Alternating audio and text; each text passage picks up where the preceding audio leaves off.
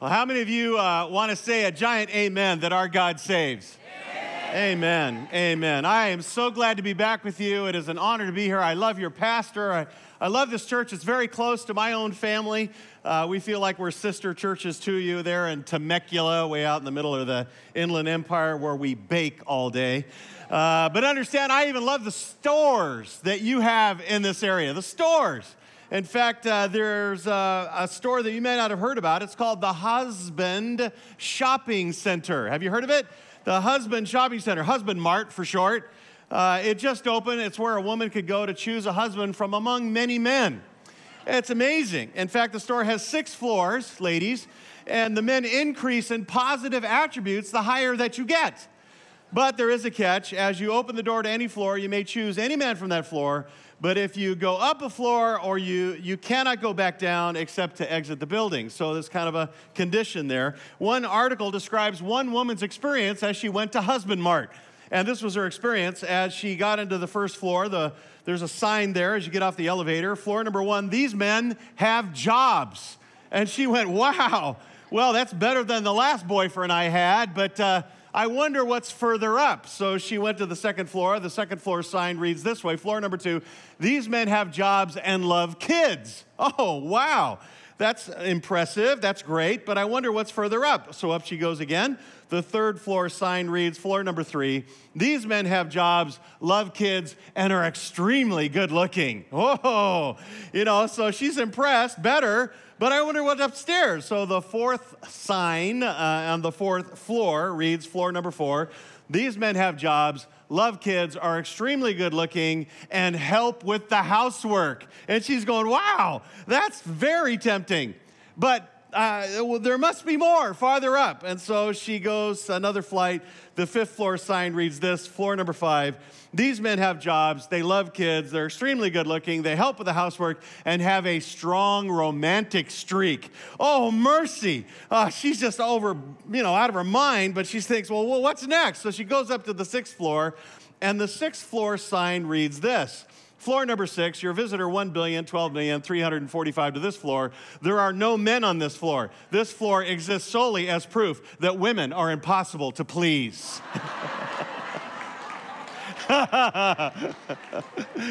Thank you for shopping at Husband Mart. have a nice day. Now, I don't think that's true at Compass. Uh, you wives have, you know, of this church have uh, contented yourselves with far less than the top floor. I realize that. So, Interesting enough, we know from men of the Bible, imperfect men, but godly men like Joshua, like Caleb, like Elijah, like Daniel, you can be a fifth floor man. I call them mighty men, mighty men. But what are the qualities of manhood that actually set men apart, Christian men apart from others, to be impactful for Christ, to make them the ideal husband, the ideal father, the godly man, the biblical man? Well, turn in your Bibles, if you would, to 1 Corinthians 16. If you're not there already, please turn there. If you're looking for it, it's between Genesis and Revelation. You'll find it. And interesting enough, there's just two verses there, but it spells out biblical manhood, biblical Christian maleness, spiritual leadership, what I'm calling the mighty man. Don't get, be confused now there is a specific title called the man of God, and that's a prophet in the Old Testament, a preacher in the New. That's a specific role. I, I'm defining the mighty man as a man who lives by the scripture. He's a man who lives by the power of the Holy Spirit. He's a man who's seeking to fill out God's design for men, which is being lost today.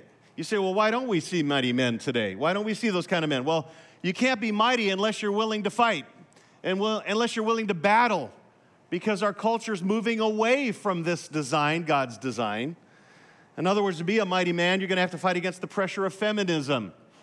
You're going to have to be aware of the confusion of the media, the attacks of the LGBTQ, the millennial desire for ease, the laziness of your own flesh, and even battle the enemy who wants you to be disobedient to God's word and would move you that way and remove you as a threat. You might even struggle in the context of your own home to actually live out God's design. Hopefully, that's not true, but it might be true for some. So, read these two verses. Way in the upper right corner of your outline is the verse listed, the two verses listed there together. I want you to read it out loud together as we go through this very short passage. Let's read it right now. Ready? Here we go. Be on the alert, stand firm in the faith, act like men.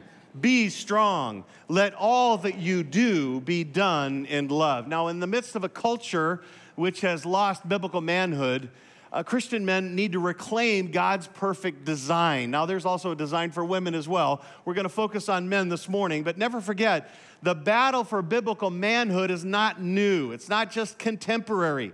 It was a huge struggle 2,000 years ago in the city of Corinth. The Corinthian letter is made up of correction. The entire epistle is themed correction. 15 chapters of correcting behavior, correcting even errant theology in chapter 15 about the resurrection. And Paul has to correct the error, and as he does so, he does so pointedly but also graciously. But we live in a day when biblical correction, as far as the scripture is concerned, uh, in this church is actually viewed as hate speech in the world. So we got to be careful. So, becoming a biblical man of absolutes is, is not going to be easy in this world of relativism. Would you agree with that? It's tough. For you to become like Christ, which we just sang about beautifully, wonderfully, that that's what the Spirit of God wants to do. If you're a believer here this morning, the Spirit of God wants one thing from you this morning that you would become more like His Son. That's how you bring God glory. If you're a non believer today, there's one thing the Spirit of God is, wants to do for you and wants to do in your heart and life, and that you would come to Christ. So, for non Christians to come to Christ, for Christians to become more like Christ is the goal. And for you to become like Christ, your sin has to be hated, your behavior corrected, your habits changed, your thinking conformed, your attitudes adjusted, your mentality transformed, regardless of this politically correct culture that we live in. Regardless of that, for the believer, you and I need correction to line our lives up to the Word of God and the power of the Spirit. We need to be those who deal with the issues in our lives that are not in line with the Scripture. And so, just like the Corinthians had all kinds of things that needed to be corrected, these two verses are to charge the men to say, This is what you need to do in order to make those corrections. This is a summary section of the book. Well, if you have issues in your life, these are the verses too that you can apply to make corrections in your life, to make those adjustments. Paul's correcting the Corinthians, and underneath is this strong exhortation that you find now spelled out here for leaders and for the men of the church. This is what he's spelling out right here. In fact, take the lead, he's telling them. Don't be passive accept responsibility. Stop being afraid of what others people think. Live courageously. Yes, God is sovereign, but you and I are responsible. We are. So, after all this correction, this underlying expectation for the men of Corinth to step up, at the end of the letter, Paul clearly states his expectations, and they are listed here for believing men, right here. This is God's will. He's summarizing what he's been saying the entire letter. The whole letter, he's been trying to get to this point. This is what you must become in order to lead the church and lead their homes. This is what you must do in order to be that biblical man, that godly man, that mighty man. This is what you do to make corrections in your life. Look at it again 13 and 14 of chapter 16. Be on the alert, stand firm in the faith, act like men, be strong. Let all that you do be done in love. Five commands. That's what they are. You just read five commands, five imperatives, five final exhortations that basically are the positive side of what Paul told the Corinthians not to do and not to be in the earlier chapters. Again, what is it in your life that needs correction? These are the steps, the commands that you follow to make those corrections. And as he wraps up commanding the men to live God's design for manhood, he's exhorting these men of Corinth to grow up, grow up spiritually. He summarized the solution to the struggles found in 1 Corinthians by commanding the men of the church there in Corinth to behave like mature men. He's already told them this. He's now reiterating it here in these final five commands. In fact, 1 Corinthians chapter 14 verse 20, brethren, do not be children in your thinking. Well, in evil be infants. But in your thinking, what? Be mature. He wants them to grow up spiritually. Grow up and get after the issues in this letter. You say, What are the issues in this letter? They're big and they're bad and they're difficult.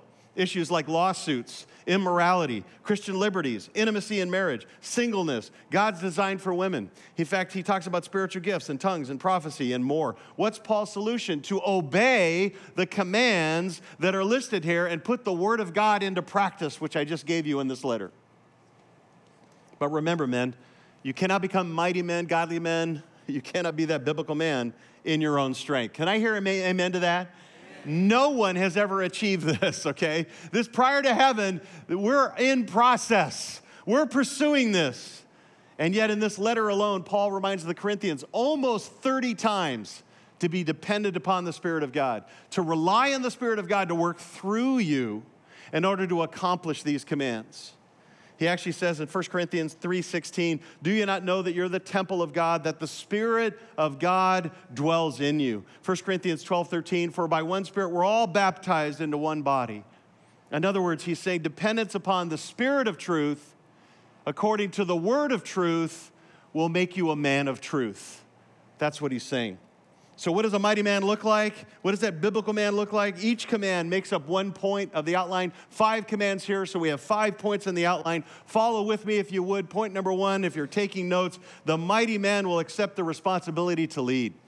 The mighty man will accept the responsibility. This is the number one issue with men today accepting the responsibility to lead. There are divisions in Corinth there's moral compromise, biblical confusion. So Paul gives the men this first command be on the alert. The ESV says, watch out, pay attention.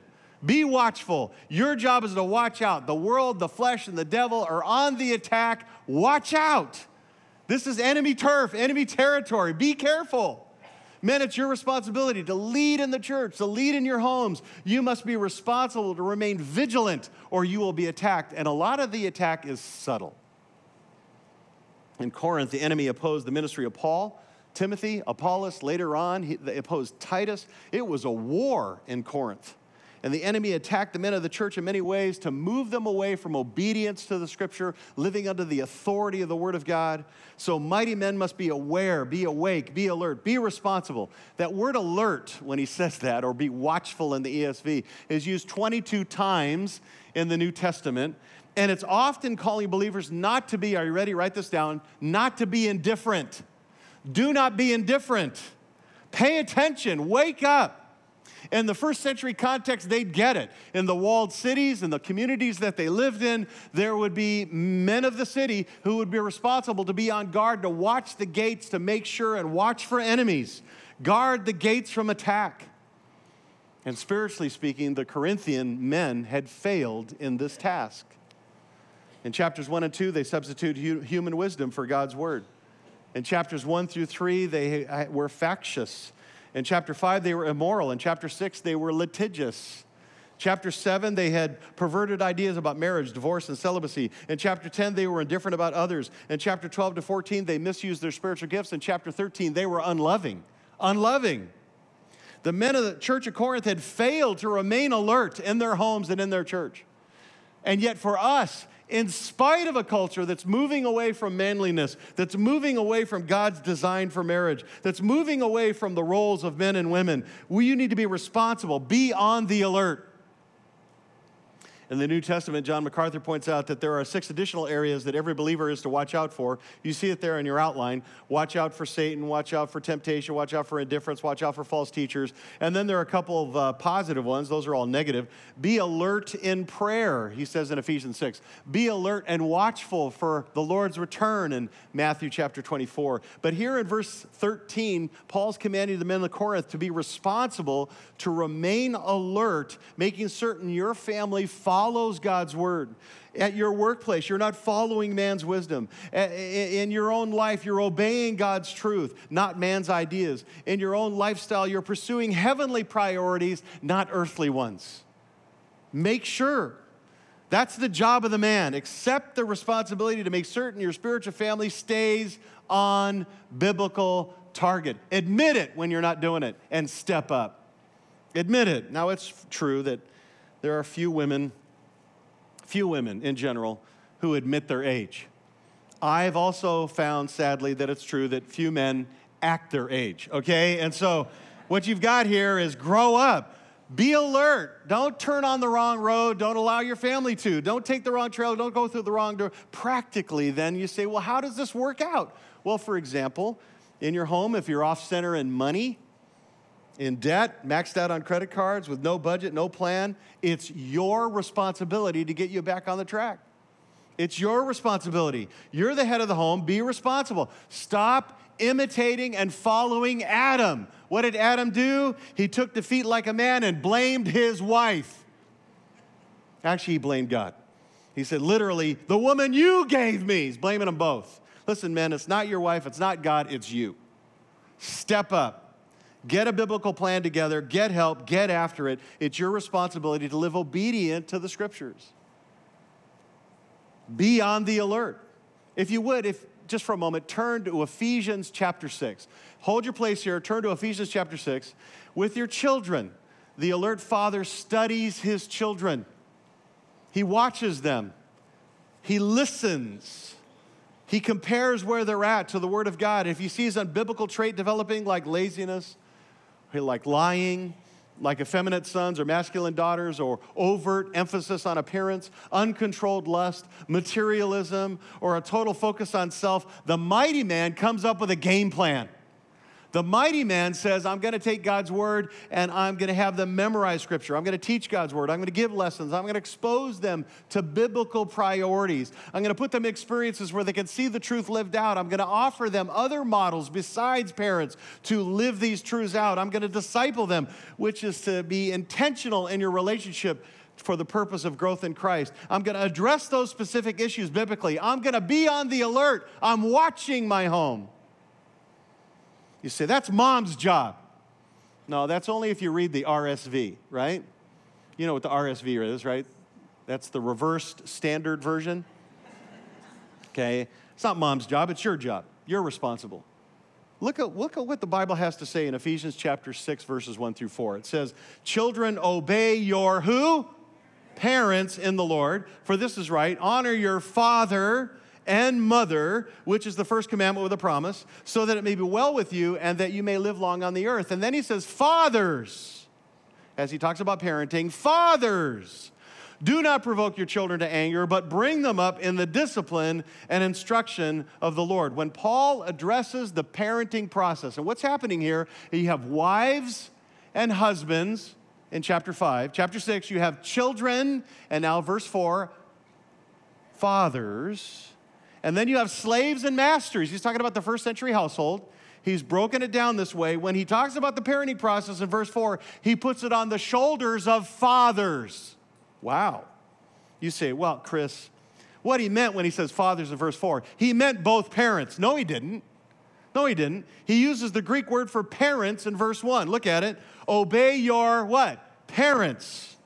Well, Chris, really what he meant is he really meant in verse 4 when he said fathers. He meant fathers and mothers in verse 4 when he says fathers. No, look at verse 2. He uses the word father and mother. He intentionally, if we believe in the Spirit of God, we believe that he intentionally, that all scripture is God breathed. He put fathers there, which means that discipleship of parenting is first the responsibility of the father. Not popular today not lived out often today, but exactly what God intended. Now, obviously, alongside of him is his wife, the mother of his children, but it is first the responsibility of the father. Men, be the model. Men, lead your homes, know your kids, guide them biblically, invest into them individually. To become that mighty man, you've got to be alert, you've got to invest.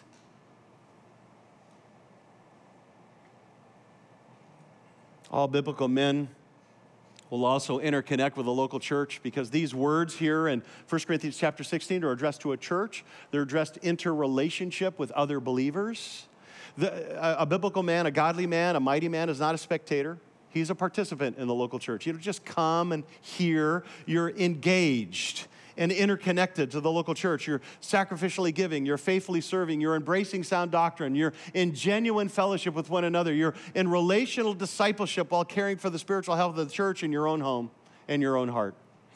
You know, it's funny, isn't it? Manhood has, has gotten crazy today. I mean, who of us would ever thought that we'd see the day that Peter Pan was the model for manhood? Right? You've seen it, you've heard the songs. I don't want to grow up is the theme song of the next generation. I don't want to leave home. I don't want to stop playing video games. I don't want to get a job. I don't want to get married. I want to have kids. And worst of all, I don't want to do anything, anything significant for Jesus Christ, who in contrast did everything for me.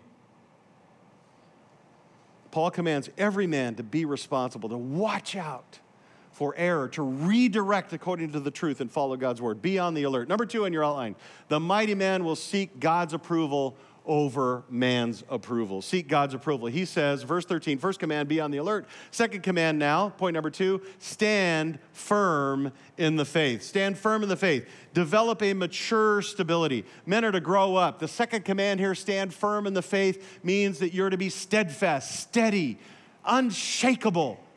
Paul just told the Corinthians in 1558, My beloved brethren, be steadfast, immovable always abounding in the work of the Lord, knowing that your toil is not in vain in the Lord. Here, stand firm. Be steadfast, unshakable. You say, unshakable in what? So glad you asked. Look what he says.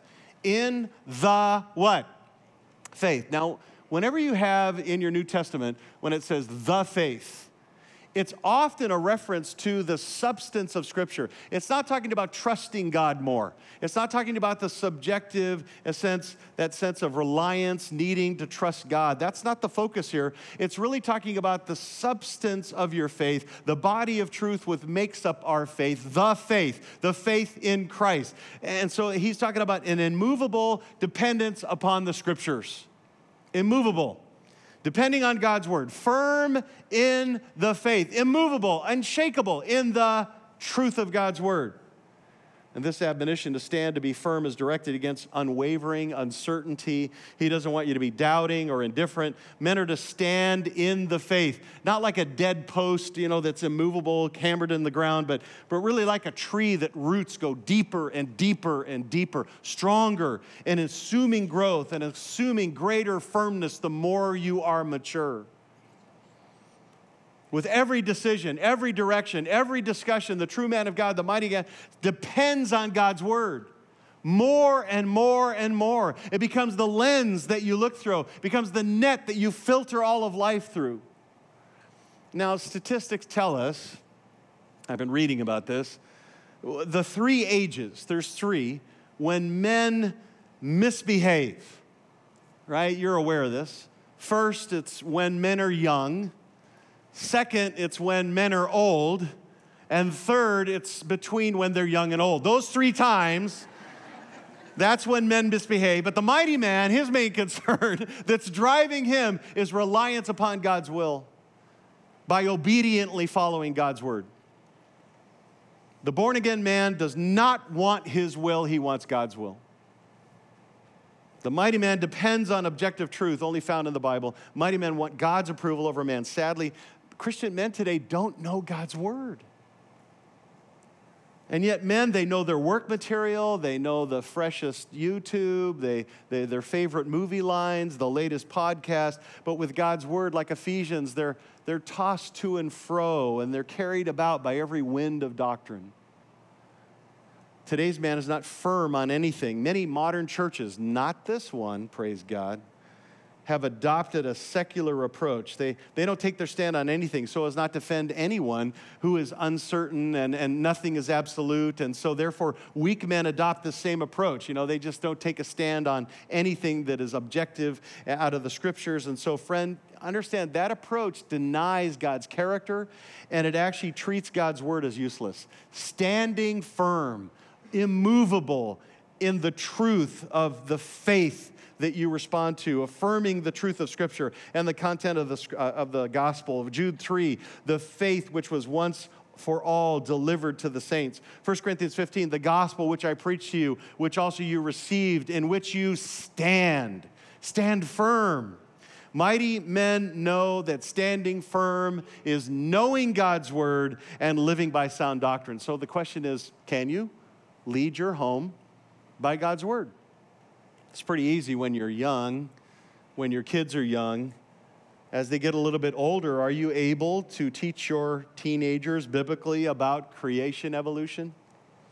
The male and female design in contrast to our culture, apostolic signs, homosexuality, election. That's your job. That's the man's job.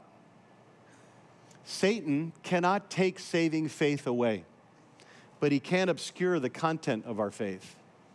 And if men don't stand firm on the right interpretations of Scripture, then they'll slip into wrong thinking, they slip into errant beliefs and aberrant behavior. Today's church is embarrassed uh, and they avoid talking about sin and hell and judgment. The mighty man is firm, he shares difficult truth regardless. We Christians avoid speaking about Christ as the only way, the only truth, and the only life, and no one, nowhere, anywhere will come to the Father except through Jesus Christ. Wimpy men embrace a victim mentality, they blame others for what's gone on in their life. Biblical men focus on their own heart by embracing their weaknesses and accepting the consequences of their sins. Mighty men fear God and fear no one and nothing else. They don't even fear their own wives.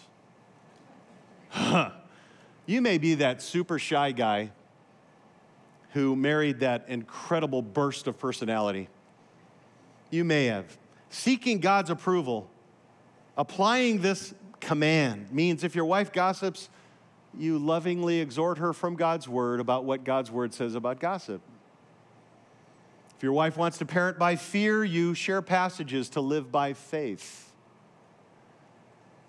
If your wife begins to push freedoms and choices and non biblical choices on others as if this is the only way, this is what God expects, you say that's not what we do with our freedoms, our choices, our preferences. If your wife loves money, or worse than that, she loves shopping. You seek to model a love for the Lord over things and seek to budget and manage credit cards. Why? Because the mighty man wants eternal things over earthly things. The biblical man wants to please Christ over pleasing his wife, his kids, and others. A godly man seeks God's approval over man's. He stands firm in the faith. Number three in your outline, the third one, the third command in this passage. The mighty man will reject passivity and follow God's word. Reject passivity. He says, Command one, be on the alert. Command two, stand firm in the faith. Command three, act like men. Act like men is a call for courageous manliness in an hour when mature leadership is needed. That's what he's saying. The Greek actually communicates this be men constantly. Never not be a man. Show yourselves men always. Be manly with a strong connotation of bravery and unflinching courage. Not be passive. It's used here in the connection with faithfulness. The opposite is to be cowardly like some men, or faint hearted like some women, or timid like some children. No soldier on the battlefield can be passive. You cannot be passive on the battlefield. This is a battlefield. You cannot be passive here. You're not in heaven yet. So, how do men typically show fear? Well, by avoidance. They keep their mouth closed when it should be open. They uh, avoid a situation when they should step right in or dive right in.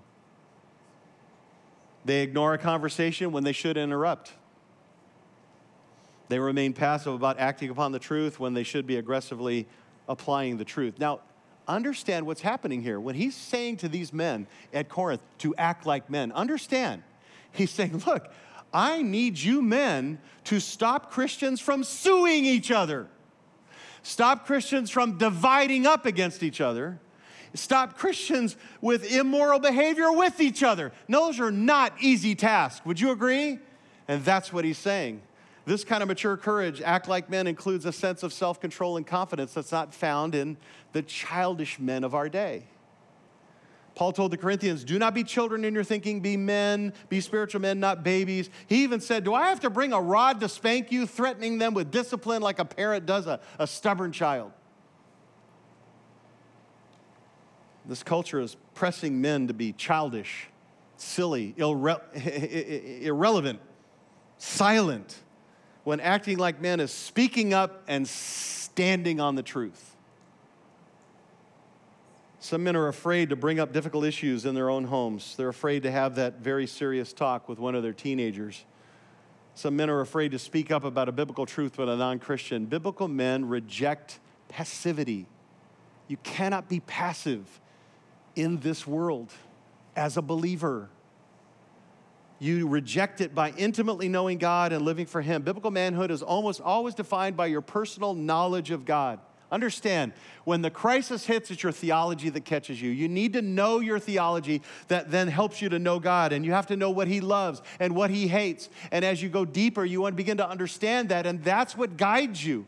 In fact, even the Apostle John in, in the epistle of First John teaches that children understand the gospel. Young men will battle for truth, but mature men know God deeply, personally, intimately. Their theology catches them, their theology drives them. And Paul even says the mighty man knows the fullness of Christ. So, knowing Christ only comes from knowing His Word. Yet, men don't know God if they allow attitudes or actions to continue unchecked in their home that are contrary to the Scripture. The passive man is not a biblical man. It is not the design of God for you to be passive. You need to act like men continually. Someone has said that men are like blisters, you know, they only show up when the work is done, you know? Uh, but biblical man truly is, is first to serve as an example, to step up and live the truth. It's the same with the mighty man. He leads by calling others to live the truth. Acting like a man means you initiate, then you serve while modeling. Modeling.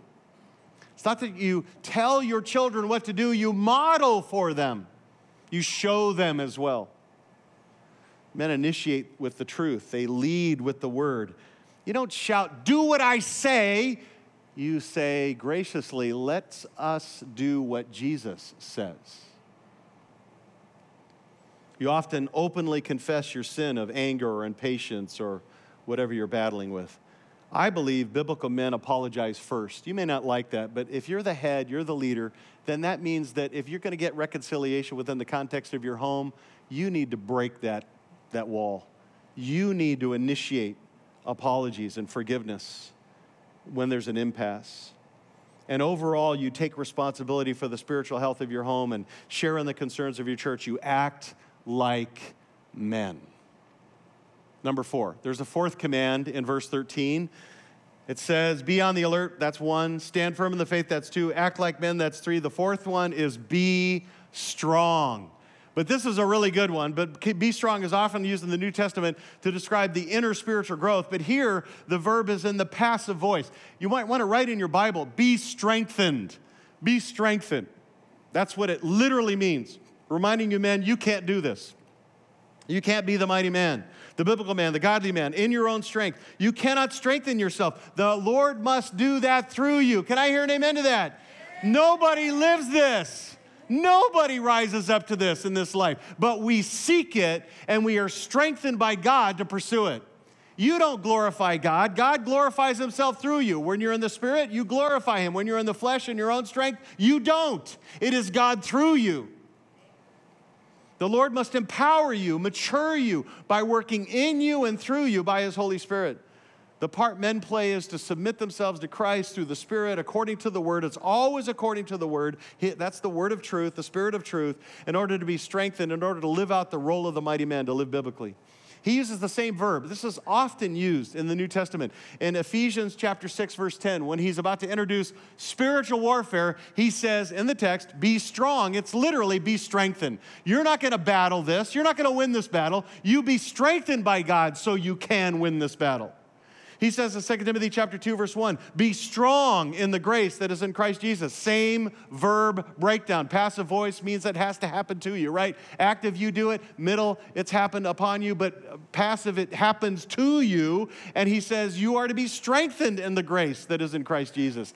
It, the strength is especially necessary in the New Testament when you're facing spiritual warfare, when you're facing spiritual opposition. The Corinthians were battling with their own flesh living by their own strength. Now, some of them were false so called believers in the context of the church at Corinth who, like unbelievers, all unbelievers, live in the, the flesh. They live in their own strength. Some of the men were believers, temporarily living in their own strength, being fleshly. But in order for men of the church to see Christ like changes, like we just sang about in the Corinthian church and here at Compass Bible Church, biblical changes, they had to be strong or strengthened by the Spirit of God. And don't miss the vital point here this strength is designed to be seen. This strength is designed to be seen. When you're filled with the Spirit, you demonstrate the fruit of the Spirit. He demonstrates Himself through you. You put him on display. When you're dependently strengthened, people see the Lord through you. The Corinthian men were blowing it here by not being dependent. They thought they were wise, and yet he says, Paul says, you're foolish. They thought they were strong, and he says they're weak. In fact, when you think you're strong, you're in danger of being in a fall and failing. You know, there are at my church, and I think there are at this church, men who've walked with Christ for a long time. Men who've got the lingo down, men who've had significant ministry, some who have had incredible spiritual position. They listen to all the podcasts, but understand they start thinking sometimes that they're strong, that they're wise, without depending on the Spirit of God. Let me help you. This is often where men fail. They stop depending. Listen, with maturity, true men of God are not to be children. They're to grow up, they're to be mature. But in their dependence, they're still to be childlike reliant. Are you getting this? It's like my little grandsons when they walk with me and they walk over a rough road. They put their hand up and I grab onto that and help them walk in a sense, I carry them through. Listen, in every element of your life, in your marriage, in your home, in your work, and all the elements and all the responsibilities you have, you are to be dependent, saying, I can't do this, but you can through me, Lord. I can rely and I step out by an act of my will according to the Word of God. That's dependence. In fact, the incredibly mature, the incredibly godly, the incredible mighty Apostle Paul expresses this in 2 Corinthians chapter 12, verse 9. Look at it. My grace is sufficient for you. My power is perfected in weakness. Most gladly, wherefore, I will rather boast about my what? my weaknesses so that the power of Christ may dwell in me and I, I believe through me as well. The mighty man continually depend on the Spirit. Mighty men are continually dependent men. They are men who do not trust themselves, they trust God's word. There are men who don't rely in their own strength, they rely on the strength that God supplies.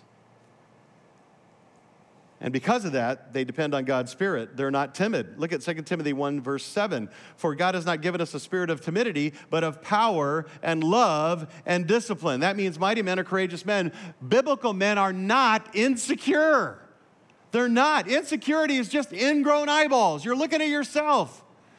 You grow up by being a mighty man. You keep your focus on Christ. You keep your life according to His Word. You keep your dependence on the Spirit of God. You've forgotten about yourself. Didn't we just say that? Give all that up just so that He would live through me? Right? But this will be misunderstood in our day. Spurgeon reminds you that bold hearted men are always called mean spirited by cowards. When a mighty man leads, they want to do what Christ wants over what they want. When a mighty man leads, they seek to lead in the same manner that Christ leads. You're not a dictator, you're gracious broken, humble, dependent man. This is what makes a biblical man's leadership so attractive. In fact, Paul adds one more description. Number five, the fifth command found in verse 14 the mighty man will love God and others sacrificially. The mighty man will love God and others sacrificially. Be on the alert, stand firm in the faith, act like men, be strong. Four commands. The fifth command, verse 14, let all that you do be done in what? Love. True manliness is balanced by love lest their leadership become harsh. True biblical leadership is firm. True biblical leadership is unbending in conviction, but true spiritual leadership is also loving and often misunderstood. I think many men are kind of like the way they described Abraham Lincoln. As reporters got to know him, they saw a gracious, loving, incredible man. But they also saw a man who was unbending in conviction. So they gave him a nickname. You know what his nickname was? Velvet Steel. That's what we're supposed to be velvet steel. True manliness does not exclude tenderness. Now, again, this is agape love, sacrificial love, not attraction, the message that our world keeps telling us, this, this sentimental love. I mean, you know, how does the world talk about this? You know, love. How do they define love? How do they spell love, the world? Oh, they go, oh, it's two consonants, L and V, two vowels, O and E, two fools, you and me. You know, that's how they do it. You hear it on the radio all the time. 1 Peter 4 8 says, Above all, keep fervent in your love for one another. Fervent, aggressive in your love. Make sure that that's the, the shining star of your character coming through because love covers a multitude of sins. Gifted men without love are merely annoying men. Knowledgeable men without love are merely arrogant men. Pious men without love are merely self righteous men. The Corinthians forgot to uncompromisingly battle sin at the same time unconditionally love the sinner. They forgot that. In fact, verse 14, Paul gets really pointed. He says, continually, in all you do, present tense, in everything, every aspect of your life, from your first waking moment to the last you lay your head on your pillow, love. Selfless, sacrificial action that does what's best for another. Write it down. Selfless, sacrificial action that does what's best for another. John MacArthur says, Love complements and balances everything else. Love keeps our firmness from being hardness. Love keeps our strength from becoming domineering. Love keeps our maturity gentle, keeps our sound doctrine from becoming obstinate dogmatism, keeps our right living from becoming smug self righteousness. This is what the Corinthians needed. They got a whole chapter on it, chapter 13. They weren't exercising their gifts in the right way. They weren't loving. They were tolerant when they should have been strict. They were intolerant when they should have been making allowances. True manliness does what is best for your wife, does what is best for your children, does what is best for your friends, does what is best for your church. Where do you get love? 1 John 4 7 says, Love comes from who? God. And you're only able to love God and others because 1 John 4 19, Christ first loved us. Isn't that a precious truth?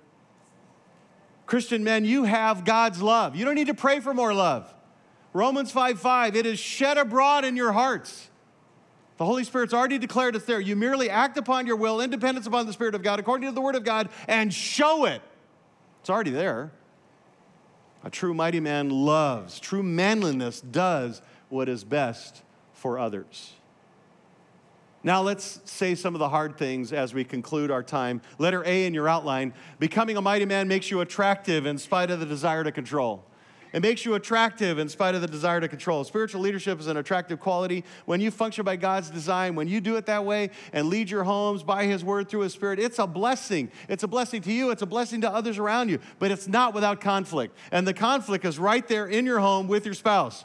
When women were cursed in the fall, Genesis 3:16 says her desire would be for a husband. And man is that misinterpreted. You say, well, how do I interpret it? Well, look at the very same Hebrew word desire. It's used in the very next chapter in the same form in Genesis chapter 4, verse 7. When God warns Cain, he says this Sin is crouching at the door, and that sin, its desire, same word, is for you, but you must master it. The idea is control. Sin wants to control you. So the man is supposed to lead, but wives will want control. And you know what I say to that? Bummer. makes it hard, makes it difficult. You know, at every wedding, they should say, I want to introduce you to your spouse. This person will be used as a knife to shave you into what Christ wants you to be more than any other person on planet. In fact, she's a scalpel, and she's going to cut deep. Is anybody with me on this? You got married thinking, oh, this is wonderful, and man, oh, ta, ta. man, I'm praising God for that. But understand the solution is God's grace and salvation. The solution is never compromise the truth. The solution is to live your marriage out the way that God designed it in the scriptures. Never abandon responsibility, never abandon love, but seek to display the fruit of the Spirit as you pursue God's will by following God's word. I know you're tempted to think that my wife must be some sort of wimp. It is the opposite. She is the strongest, godliest woman that I know. She's also the best looking grandma on planet Earth. And she is amazing. And, and I thought, how are we gonna, how are we gonna survive? Because she's got some strength there. She's older, you know, than me, two years. She's a cougar. And uh, did, did I say that? We made an early commitment. We said, you know what? The Trinity is our model. We're supposed to be like him, correct? So what you have in the Trinity, in fact, it talks about in 1 Corinthians 11, 3, this whole modeling of in the incarnation that we're supposed to be like the Trinity. And so in the Trinity, you have God the Father, God the Son, and God the Holy Spirit. Three different persons, correct? Three unique persons, yet one God, right? You're not going to throw your Bible at me? That's not heresy. That's one God, three persons, totally unique. And our marriage is to reflect that. So we said, okay, we're going to be totally unique. We're going to function in different roles, just like the Father and the Son, but we're going to seek to be one. And we're going to drive at oneness. In fact, we're not going to allow things in our life that drive us apart. We're only going to have things in our lives that drive us together. We've made that choice for 38 years. And I would say it's bliss. It's bliss. If you're young and you're not married yet, marry the godliest woman or godliest man that you know. You will die happy because the overflow of that love relationship will spill all over you. You will die happy. You know, you, you gals, you get the guy with the, you know, the, the shovel and the Bible, right? You know what that is, Adam? He had work to do in the garden, he had a shovel, work to do, but he functioned according to the scripture, right? Some gals go after the guy with the shovel and they don't get the guy that knows the Bible. Then, or they go after the guy that knows the Bible and doesn't know how to work hard. You get one with the Bible and the shovel. Sorry, I got off track. Okay. Interesting enough, we sought to balance the roles with oneness. And we've seen, you know, obviously we've had, just like you, struggles and charges and changes. But we've seen how the world marvels at that.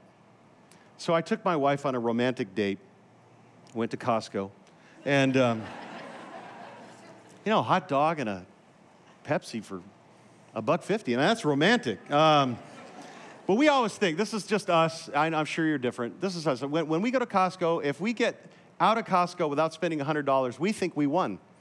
Okay? And so we're walking out. We kind of went in to get something really quick, and we're walking out. And it's one of those weird times at Costco. There, there's not a thousand people, just hardly anybody there. And we have the one product in our hand. We're holding hands, and we're laughing over the fact that we won. And so as we're walking up, the cashier, I could see her, she's watching us. And we set the product down, and she looks at us, she goes, Newlyweds, right? And at that point, 22 years. And I thought, wow, just being one, just in cherishing each other, just functioning the way God designed impresses the world. And that's exactly what it was supposed to. They're supposed to think thoughts above the marriage, beyond the marriage, to God Himself. So understand, being a mighty man makes you attractive. If you do things right, if you cherish your spouse, if you do what the scripture says. Letter B, becoming a mighty man means following truth in spite of conflict with others, an offense to others. John Calvin says the mighty man is set apart from others, the single minded man in his devotion to Christ. A mighty man is set apart from others and single minded in his devotion to Christ. This is seen in how he follows truth.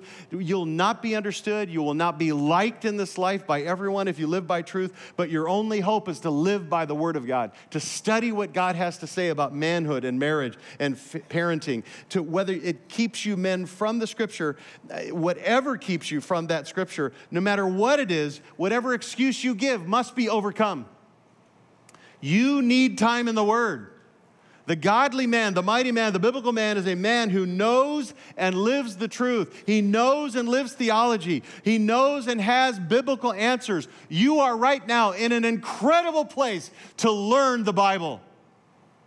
There are very few churches like this. You get it, don't you? Do not miss your opportunity. Drink it up here. What a privilege. Letter C. Becoming the mighty man means accepting responsibility in spite of opposition. If you're currently sinning in some way forbidden in Scripture, you see that exposed in your life this morning, the sins of commission, or the most common sin for men, you're not obeying an area of commanded in Scripture, like sins of omission, like you're, you're not giving, you're not serving, you're not in church relationship, your marriage is not functioning biblically, you're not discipling your children intentionally, then embrace the responsibility, make the adjustments, accept it that you need to make the course correction, set a direction to honor God's word. Don't pretend to be godly. Even though you've got the lingo down, even you'll be a Christian for years, even if it's decades, you be filled with the Spirit, walk dependently obedient to the God's word, and allow godliness to be developed in your life. Don't be afraid. This world is making you shy away from being a man. Don't be afraid. Be courageous. Stand firm. It's scary. You can get a door for a lady these days and she'll go jerk and you're like, thank you very much. I'm still gonna get doors. Sorry. No, I didn't say that, but I just went, okay, moving on. You know, be like our American astronaut, Alan Shepard. Remember the first one who went in outer space? He just went up and down before John Glenn orbited. And as they're describing him, literally describing him, listen, Alan, if, if you go up, it's like sitting on top of 100 tons of TNT and being blown up. And you know what his response was? Sounds dangerous. Count me in. You know what I mean? That's what we got to be, guys. It's just like, hey, it's a dangerous time. Count me in. I'm to stand up even if nobody understands. Letter D, becoming a mighty man means you minister in spite of additional priorities. All these qualities are attached to relationships with others in the context of the church. This is the Corinthian church here. Only a foolish believer or a false believer does not interconnect and interrelate to a local church. And as you do, you serve. You cannot be like Christ if you serve. The greatest among you are the servants. Your children will not understand Christ unless they see you serving. Do you understand? You need to make ministry a part of your life. You're to give to one another, and that way we put Christ on display. And letter E, becoming a mighty man means salvation in Christ and sanctification in the Spirit. Salvation in Christ and sanctification in the Spirit. So, if you would, please bow your heads as we conclude our time together and allow me to share some things with you and then lead you in prayer. Listen, you cannot live for Christ if you don't know Christ. The most frustrated people on planet Earth are the people who are trying to live like a Christian without knowing Christ, without being empowered by Christ. And you cannot live for Christ unless you're dependent upon the Word of God and the Spirit of God as a Christian. What makes you a believer is not something that you do, it's what God does to you. And God accomplished it.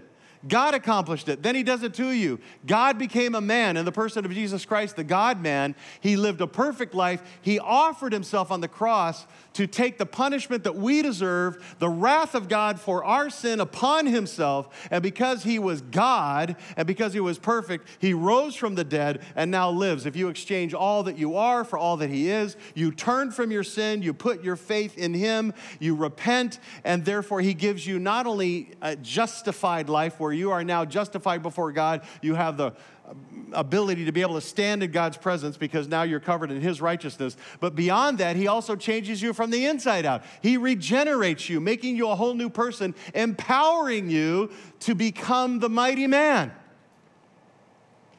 Ask Christ to forgive you if you're here without Him today. If you love sin, you're still the servant of sin. You're not a child of God. But if you hate sin, repent of sin, and you seek to follow Christ, who's the only solution for sin, you can be saved. And, Christian, you got to know God's word, know God Himself, depend on His Spirit moment by moment, always according to the word of God, never outside of that. Get accountable, get involved, get tough, and act like men. Do it for God's glory. Do it for the joy of your spouse. Do it for the blessing of your children. Do it for the strength of the church. Be on the alert Stand firm in the faith, act like men, be strong, let all you do be done in love. Heavenly Father, we thank you for your word. We pray that you'll use your word to draw some to yourself. And Father, most of all, that you would then also make your children more like your son, that you would help us to grow and to be the men, to step up and to be leaders in our homes and leaders in this world and leaders in the church and Father, spiritual leaders not dominant, not order giving, but men who are humble and gracious and broken and yet seek to pursue you with all their heart. That it would be less of them and more of you.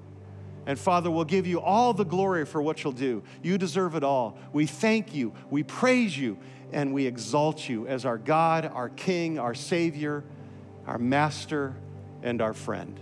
And we pray this in Jesus' name, and all God's people said, Amen. Amen.